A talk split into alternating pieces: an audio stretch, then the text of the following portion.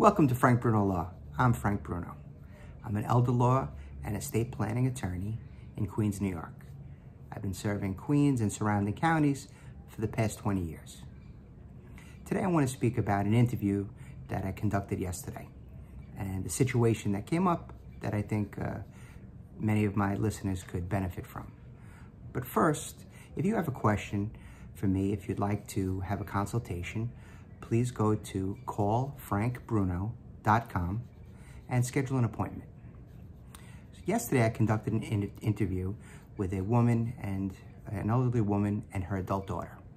And we reviewed some documents that she brought to me, including a photocopy of her will.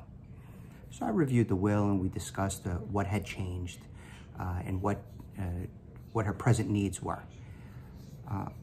Along the way, I asked where the original will was. And the original will is in a safety deposit box. And what I'd like to mention is you really need to have either another person be a co-owner of the safety deposit box, or you should take the will out of the safety deposit box and place it in another safe location or home, maybe a fireproof box. But when the time comes that the original will is necessary upon the passing of the will holder, the original has to be produced. And that original will be difficult to get from the safety deposit box if you don't have a co-owner.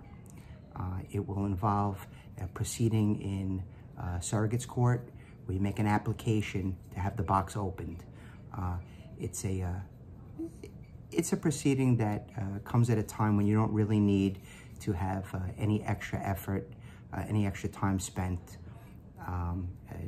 There will be a delay and there'll be a cost associated with it. So please safeguard the will at home.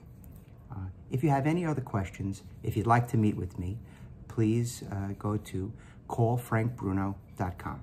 Thank you.